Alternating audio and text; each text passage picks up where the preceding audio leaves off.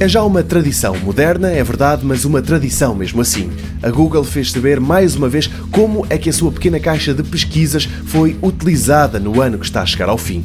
A gigante das buscas chama-lhe tendências, porque na verdade o que a Google destaca são novidades nas procuras face ao ano anterior.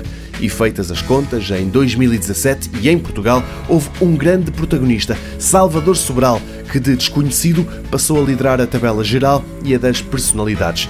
E se dúvidas houvesse que para a família Sobral este ano foi inesquecível, Luísa, a irmã de Salvador, está em terceiro, também nas personalidades. Ainda nessa categoria, mas nas internacionais, Portugal mostrou grande consternação e curiosidade por figuras que morreram.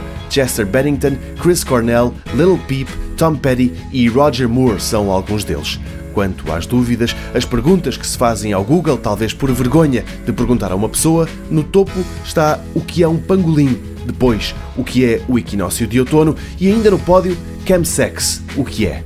A nível internacional, quem este ano deixou mais marcas na caixa de buscas da Google foi o furacão Irma, isto numa lista em que na décima posição está a seleção indiana de cricket.